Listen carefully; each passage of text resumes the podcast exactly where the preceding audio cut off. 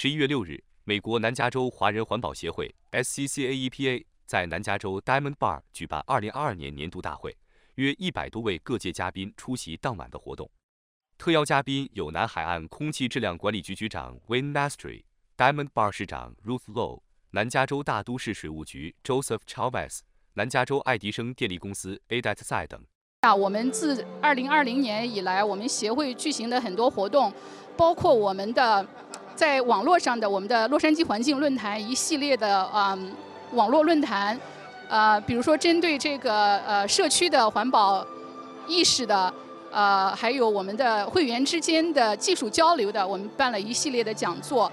那自从二零二一年开始，我们协会也开始举办针对青少年的夏令营，啊，还有我们针对这个在高污染负担地区的，给他们做一些关于这个绿色设施的一些呃教育 project，我们今天都会涉及。嗯，那希望以后大家多多关注我们南加州华人环保的活动。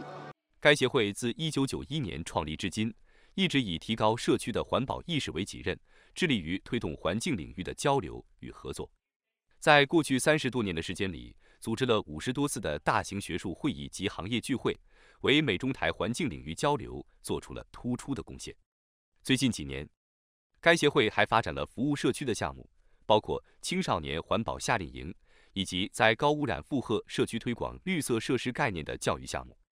协会目前会员逾五百人，其中百分之九十的会员拥有硕士或博士学位，很多会员在专业领域都卓有成就。